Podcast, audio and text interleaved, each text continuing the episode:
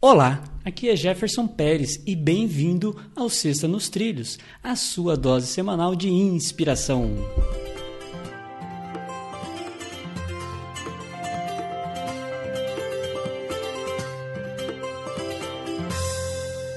E aí, Mr. Edward, sua locomotiva está estacionada ou em movimento?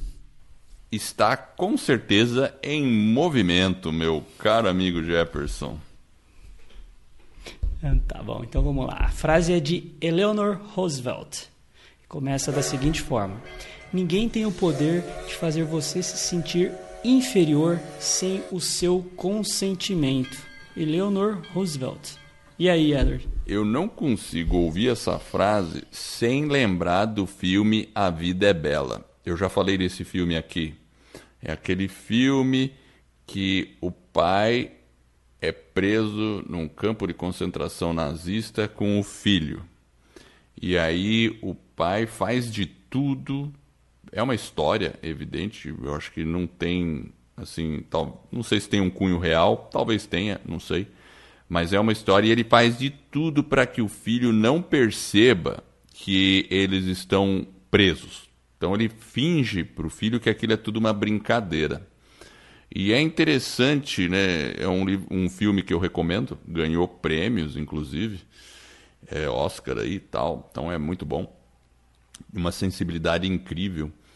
E eu percebo que realmente ele cumpre o que essa frase diz, né? Ele, ele não permite que ele se veja de outra maneira, porque só a gente mesmo pode permitir é, o que a gente se a gente acreditar naquilo, tudo bem, aí a gente vai se tornar exatamente aquilo. É o nosso pensamento, é, é somos nós mesmos que temos esse, essa capacidade de não permitir que uma pessoa nos faça se sentir inferior ou, ou para baixo, alguma coisa. Mas se, se alguém diz alguma coisa e você aceita aquilo, aí, claro, você vai se sentir. Muitas vezes uma pessoa não precisa nem te dizer, ela basta olhar para você. Ela olhou para você com desdém, você já se sente mal.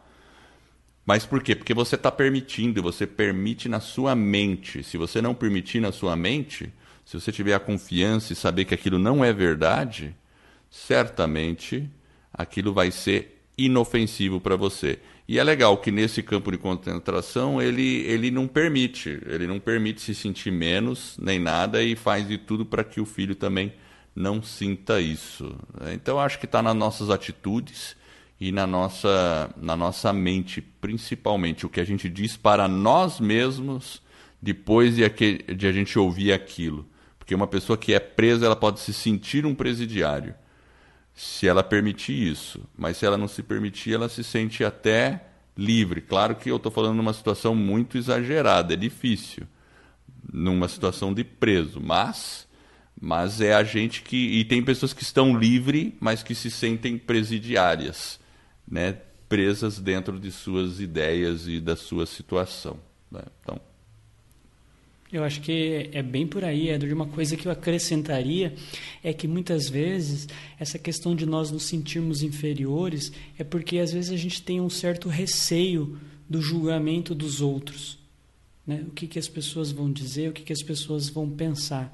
Então a reflexão que fica é: eu não posso permitir, eu não posso consentir que o julgamento do outro atrapalhe aquele meu sonho, aquele meu desejo, aquela minha aspiração.